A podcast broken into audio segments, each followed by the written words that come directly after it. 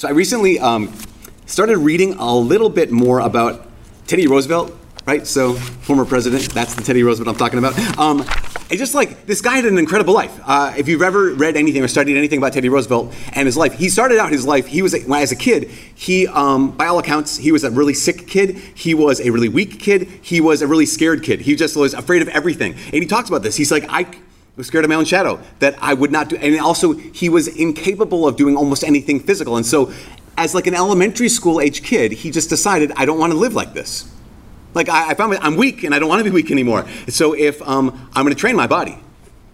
And so he started doing this. He's like, I'm sick. I don't want to be sick anymore. So if something like people say, well, that's going to make you sick, I'm just going to do it anyways to see, see how bad, how bad could it be anyways. He said, I'm afraid and I don't want to be afraid anymore. So if something scared him, he decided that I'm going to do that thing. And because he just lived this life like this, he just ended up living this incredible, incredible life. Not only his body, right? He also trained his mind. Um, legend is, the story is that he would read a book a day before breakfast and then three books throughout the rest of the day, even while he was president of the United States. He, um, a couple things. Uh, he, uh, that just blows my mind. I'm like, what kind of books? Like comic books? Because I can do that.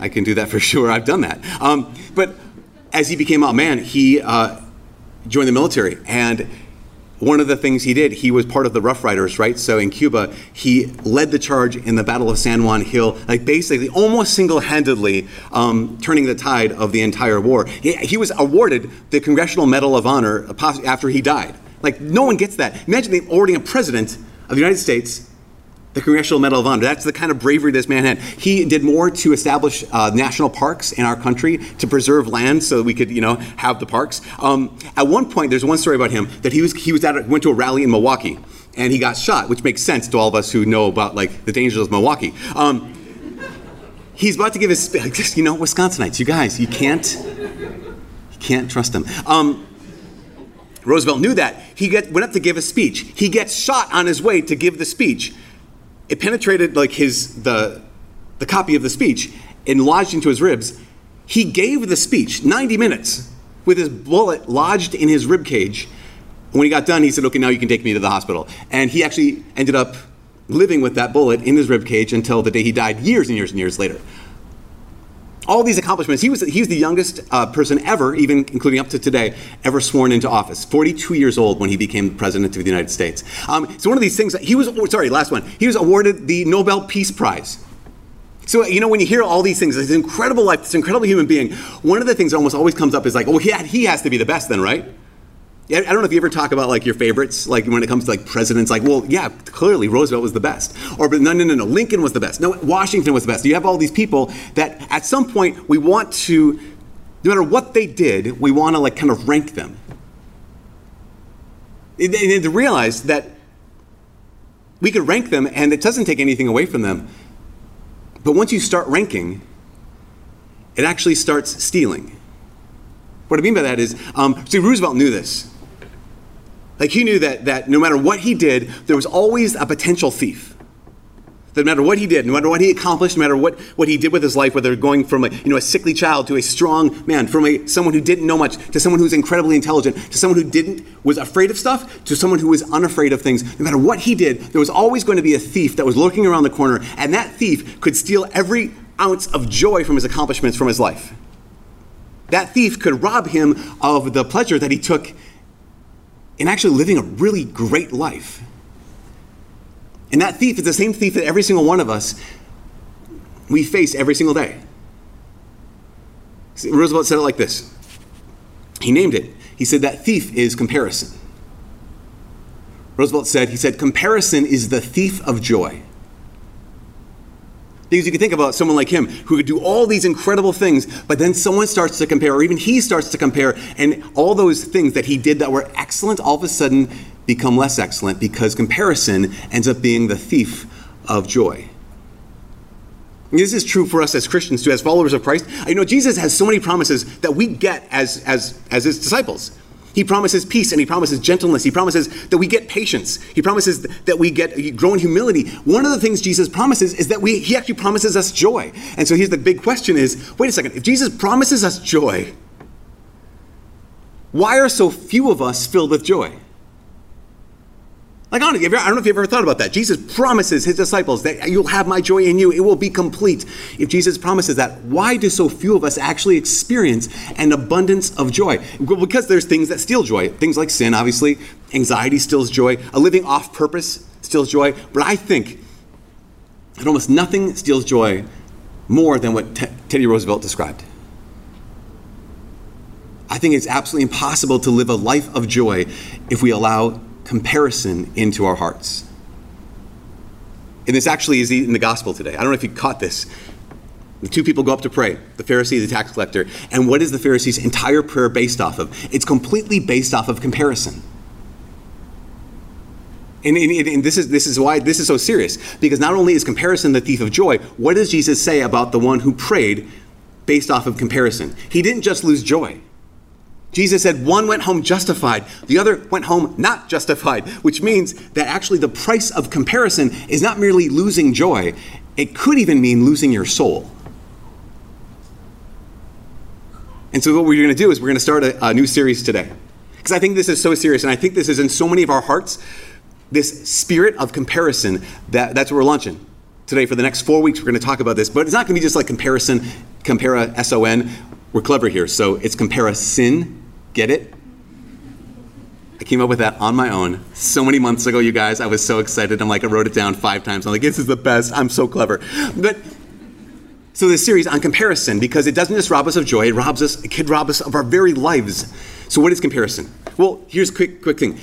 It can be tricky sometimes to define comparison because um, some of us act as if avoiding comparison would be the same thing as avoiding greatness that some of us are like actually the way, the only reason I'm at the place I'm at right now in my life, like I've accomplished great things, is because of comparison. Because I don't know if you know this about me, Father, but I'm kind of a competitive person. I don't know if you know this about me. I'm a very competitive person. But I'm saying giving up comparison is not the same thing as giving up a desire for greatness. that's not the same thing at all. And comparison also, it, it does, I'm not saying that all comparisons are bad. That's coming up in about three weeks. Um, there are some comparisons that are very, very good for us. In fact, um, some of you know the developmental psychologist Erik Erikson. Erik Erikson had this theory that you, we can actually only, only know ourselves by comparing ourselves to the people around us. We can actually only know ourselves by being in relationship to the people around us, where we meet people like, oh, yeah, I'm kind of like that. I can see something in you that's in myself. Or I'm not like you. I can see something in you that I, I don't share. And we actually come to a, a degree of self knowledge. We come to understand who we are by healthy comparison we find out where we're standing. I mean, think of it like a map, right? Um, you can only find your place on a map by comparing the map to the, your surroundings. So, not again, not all comparisons are bad. We can find ourselves in relationship, but this is the thing: is the cost of community, that cost of relationship, the cost of community always runs the risk of comparison. That if we're going to be in community, if we're going to be in relationship, it always runs the risk of comparison. Say, okay, so, so what is comparison? Here's the, the thing. What is comparison? Um, my pal C.S. Lewis says it like this. When he's, he's talking about pride, but it's the same thing. Lewis says pride or comparison is not taking joy, not taking pleasure in being smart. Sometimes people think that's what pride is. That's what you know. Comparison is like just taking joy um, in being smart, taking uh, pride in in being beautiful. Lewis says uh, pride or comparison is not taking joy in being funny. It's not taking joy in being loved by people. That's all good, and those are all good things. To be smart, to be beautiful, to be to be funny, to be loved. Those are all good things. That's but not, none of those things are pride. He says pride is taking joy in being smarter than someone else. Like, I'm not just happy because I'm smart, I'm happy because I'm smarter than you. It's taking joy in being funnier than someone else. It's taking joy in being more beautiful than someone else. It's taking joy in being more loved than someone else. Lewis says, he says, pride or comparison is essentially competitive. And so we recognize that comparison will always have, at the very heart of it, is going to be fear. At the heart of this bad kind of comparison is always going to be fear. And it's the fear that I might find someone who has more of this than I do. I might find someone who is more of this than I am. And that fear is your more automatically means my less. But imagine this to live with that, to live like that, means that every person I meet is a potential threat. Like we let that comparison to live inside of us and we allow it to take up residence, that means that every single person we meet is a potential threat because you might actually be funnier than I am. You might be more beautiful than I am. You might be more of whatever it is I want to be, whatever it is I see myself as being. And every single person is a potential threat. But it gets even worse than that because it's not just about like, um, actually, if we realize not everyone is a potential threat. Now, but obviously we have like media and we have social media, and there's some comparison things that happen, like where you go, you know, scroll through Instagram and you're like, well, I don't do that, I don't do that, and you just jumped off a building and that was amazing, and you flew away on a little sky suit, wingsuit. Ever seen those? It's amazing, you guys. Anyways, um, but it's not that. It's not necessarily comparison, comparing ourselves to celebrities, guys. My guess is, men, gentlemen, my guess is you don't wake up and go like, oh man, Ryan Reynolds is so handsome. I hate that guy. Like we don't we don't we don't necessarily compare ourselves to people or ladies. You're probably not like, oh Scarlett Johansson. I hate her stinking hair. I wish she went bald. Like you're not. We typically don't compare ourselves to those who are far away from us. Maybe a little bit. Most often, though, we compare ourselves to those who are closest to us. Like the kind of comparison that we fall into that like can destroy our hearts and like wring our hearts are not those people who are far away, they're the ones who are closest. In fact, they can be the ones who are most like us. I'd even say it like this I think sometimes the people we compare ourselves the hardest against are those people that, if comparison wasn't there, they might be our best friends. So, why does that live in us? And what do you do with it? Well, you know, I, and here's the thing is, the reason why we're going to do a whole series on it is because I just keep seeing it again and again. I keep seeing it with so many people, and it doesn't matter because it keeps pro- cropping up. It might be like, well, I'm smart, you know. Well, yeah, but now I'm in med school, and now everyone's smart. well, I work really, really hard. Well, now I'm in my job, and everyone works really, really hard. And like I thought that I was the big, the, the king on campus back home in high school, but now, oh my gosh, like everyone here has this. So what do I do with that? In fact, eh, I would even say like it happens not just in relationships. It doesn't just happen with school and work. It, actually, it happens in church. And I've seen it too many times. I've seen it for people who are like, I sometimes kind of go to Sunday Mass, but I've never been over to the Newman House because that seems like, I don't know, they just, they seem like, I don't know, they're just holier than I am. And so then I end up resenting those people who go to like the daily mass, and you invite me to go to daily mass, but I feel bad about myself because I don't want to go to daily mass, and like it, it snowballs because this comparison thing I go down. Or even like this happens, it's crazy, you guys. There are people who go to daily mass who end up comparing themselves to people who go to daily mass and lead a Bible study. Oh, I'm not doing what they're doing. Hate that guy. People who go to daily mass and lead a Bible study who compare themselves against people who are go to daily mass, lead a Bible study, and are on the leadership team here. Like it sounds like, oh my gosh, you guys, stop being buttheads. Honestly, that comes up in my, you guys, oh my gosh, it's been so many years. I've been reflecting on this. I see it again and again. And whenever I see it and someone's like, well, I just hate because someone else is better than me, I'm like, just stop being a butthead. That is what comes up. And then it kept coming up like every single time I saw it. And then something happened a couple weeks ago. Because as I said, I've been I've been like working on this, reflecting on this, and like saying like, no, I am so free from comparison. It's ridiculous. You guys, you have no idea how much I don't care what you think. Just kidding. A couple weeks ago, um, I had to go out of town, and so one of our missionaries has a priest who's a, fr- a, friend who's a priest who came to fill in for me. And his name's Father Zach. Awesome guy. When I met him, I'm just like, you seem like an awesome guy. And he turned out he was an awesome guy. Like he just seemed like not only a stellar human being, a really good man, also seemed like, I think you're a really good priest. Turns out he, not only stellar human being, really good man, awesome human being, awesome priest. And of course, people like when, that, when he showed up, he's like 6'4 and like, wow, Father, he's way taller than you. I'm like, listen, I'm over that. That is no longer a wound you can hurt me with. I stopped growing at 17. I'm, I'm shrinking now. I'm fine. I fit okay into airplane seats.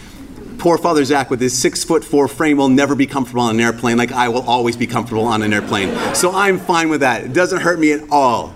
That's not the comparison. Father Zach grows an awesome beard. Listen, I'm working on it all these things. And I was so grateful. I left and he took care of things and it was awesome. I was so grateful for him. And then I came back to, back to town.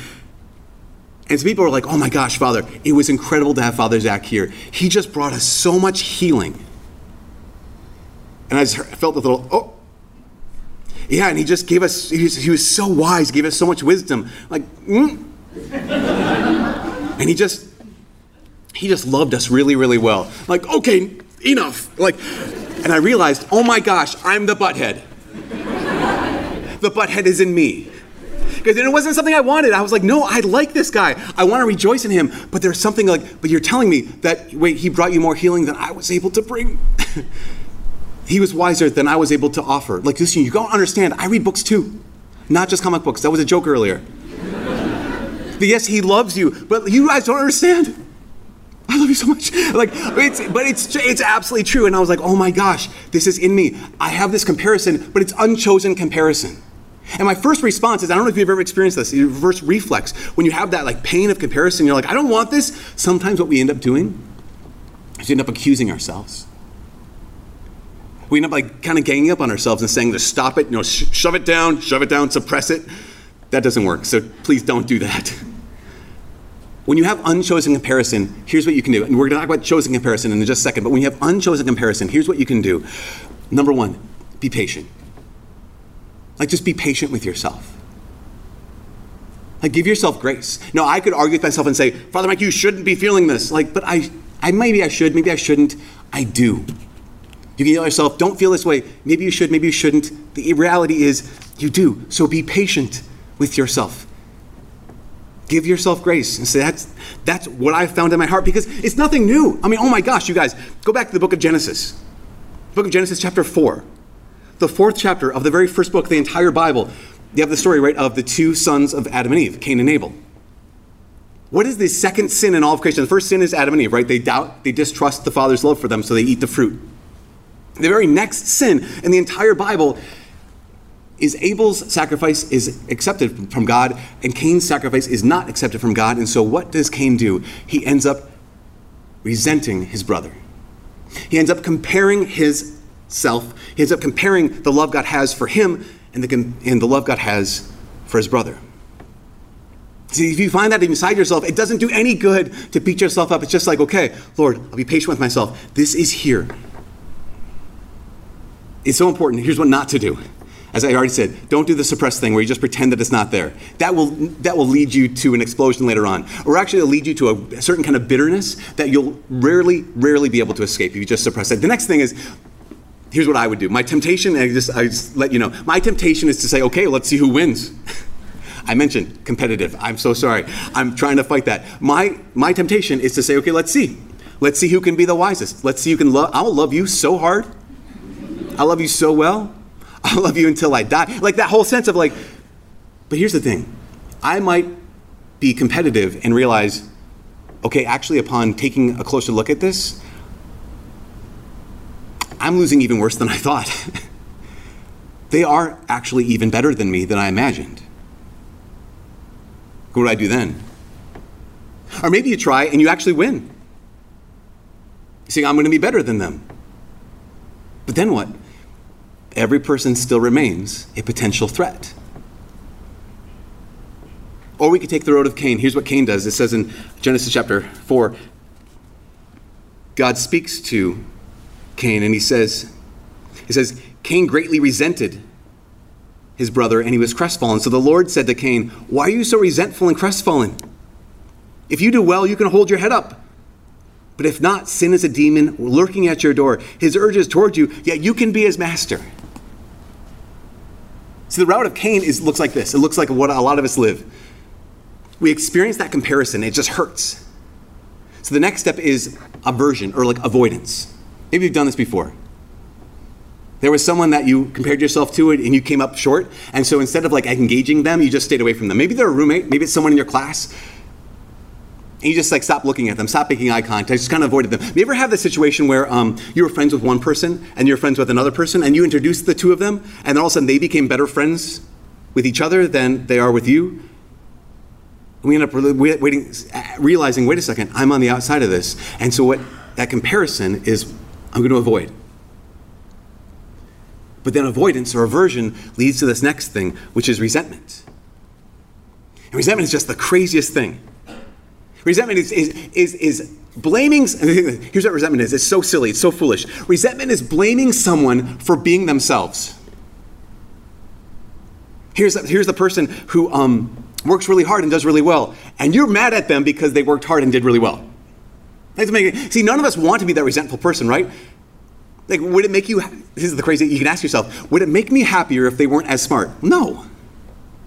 Here's someone who is so good and they're so kind, and they actually do have really good advice, and they have such a big heart, and people go to them because they know that they listen. Do, you, do we actually want them to be less of a listener? Do I, do I really want them to be less kind? Do I really want them? You know, this, I resent this person because um, they're praying all the time, and I feel bad because I don't pray all the time. Honestly, do you want them to actually pray less? Would that make you happy? This person serves so much, and I feel badly because I don't serve as much as they do. Okay, honestly, answer this question Would you be happy if they served less? I know this about your, you, you. The answer is no. You don't want them to be less. Because you realize that's foolishness when it comes to resentment. I'm blaming them for being themselves. It would not make me happy if their candle just shined a little less brightly. And that avoidance leads to resentment, and that resentment we see in Genesis chapter 4, it leads to hatred, it leads to ultimately to murder. But before murder, it leads to this thing called isolation. Because that's what comparison leads. If you've ever been the one who resented, if you've ever been the one who compared, you know that, like, oh my gosh, this person's getting pushed further and further away. But if you've ever been the one who's been compared with, you realize that it's such a lonely life. Nobody wins.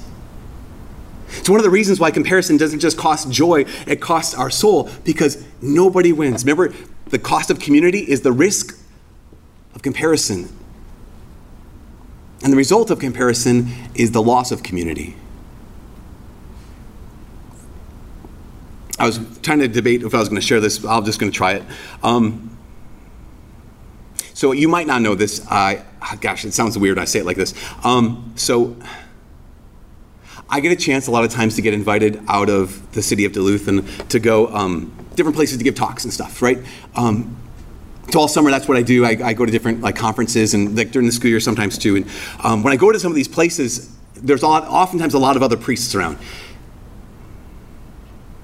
and it's just really sounds silly, but it's really painful for me because I'll, okay, I, am sorry, I, I sorry.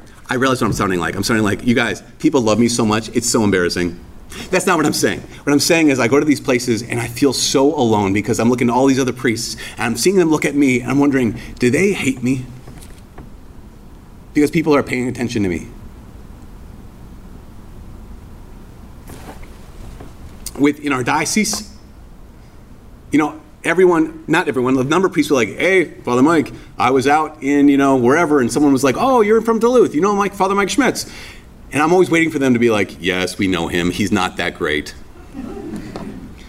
And it's, and I'm not saying feel sorry for myself. I'm saying it's just it's just isolated. It's just really easy to feel alone in the midst of comparison because that's what happens. It doesn't just isolate when I'm the one comparing. I don't just isolate myself. What happens is I'm taking this person who's just trying to do what they're trying to do. I'm making it so they have no one. So one of the coolest things, the coolest things, is in, my, in our diocese. Whenever the priests say that, like, oh, I was just in Mississippi or I just in wherever, and, and they're like, hey, do you know Father Mike Schmitz? And they're like, yes. And they're like, oh my gosh, I love his videos, I like his podcast, all this kind of stuff. All my brothers, all the brother priests, every time they say to me, they, they say to me, yeah, I told him, yeah, we're so proud of him. Like, we're so proud that he's from our diocese. And I can't tell you, like, what that does to my heart. Because my temptation is to be feel so alone. But when someone is willing to be vulnerable and say, yeah, he's one of ours. When someone's willing to be vulnerable and like actually reach out and say, yeah, we're proud of him. When someone's willing to be vulnerable and say, yeah, he uh, does do a good job when it comes to X, Y, or Z, that, that's the remedy. This is, this is the last thing. This is the remedy for um, comparison. It's the remedy for um, resentment. It's the remedy for aversion. It's the remedy for hatred. It's the remedy for isolation. What is it? Vulnerability. that willingness to actually step out of yourself and make yourself vulnerable, to affirm the person who you are jealous of, to build up the person that you see as a threat, to step into the life and say, actually, the life of someone else and say, I claim you. I will actually, you're not alone. The cost of community is the risk of comparison. And the result of comparison is isolation. But the remedy for that isolation is vulnerability. And real vulnerability creates authentic community.